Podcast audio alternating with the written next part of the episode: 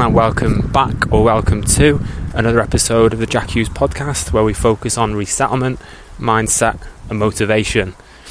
It's Monday here in Swindon, and I hope you all had a lovely weekend, a weekend that was probably a time of reflection and gratitude and time spent with our family, with it being Remembrance Sunday yesterday.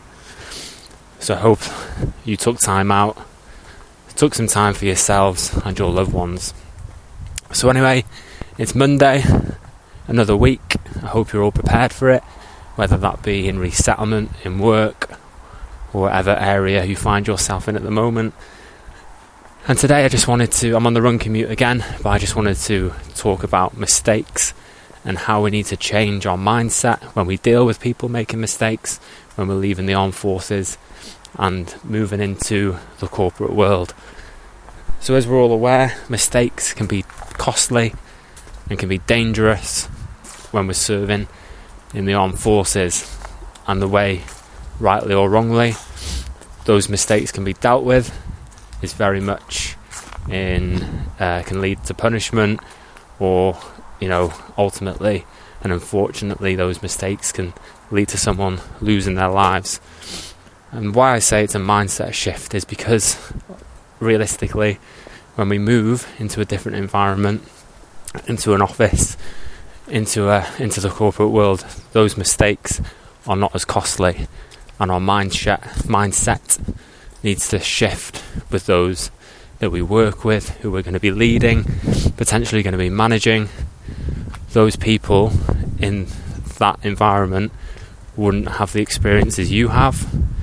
They wouldn't have been exposed to some of the environments you have, and ultimately their experience is very different to your own. So just something to bear in mind, but I wanted to tell you a story, and it's an extract from the book How to Win Friends and Influence People, which is a book that I highly recommend. But the story goes like this. So in 1989, an air show was held at Brownfield in San Diego. The test pilot, Bob Hoover, was taking thrill seekers for flights in his Shrike Commander, a small piston-powered passenger plane. The passengers were known as Hoover's heavers. More often than not, they were sick during the flight. On this occasion, the heavers got more of a thrill than they paid for. When the plane climbed to 300 feet, it lost all power, and gravity started to pull it relentlessly back to Earth. Bob Hoover managed to cut the airspeed and safely crash land the plane uphill and to the side of a ravine. The plane was severely damaged, but he and his two passengers walked away. But what caused the power failure? This was the question spinning in Hoover's mind as he sat on the hillside waiting to be rescued. So he walked to the back of the plane and smelled the fuel. Instead of petrol, it was jet fuel. A member of the ground crew had mistaken the piston engine for a turboprop and misfueled it. A simple mistake as easy as putting petrol in your diesel engine, but obviously rather more dramatic. Of course, there were consequences.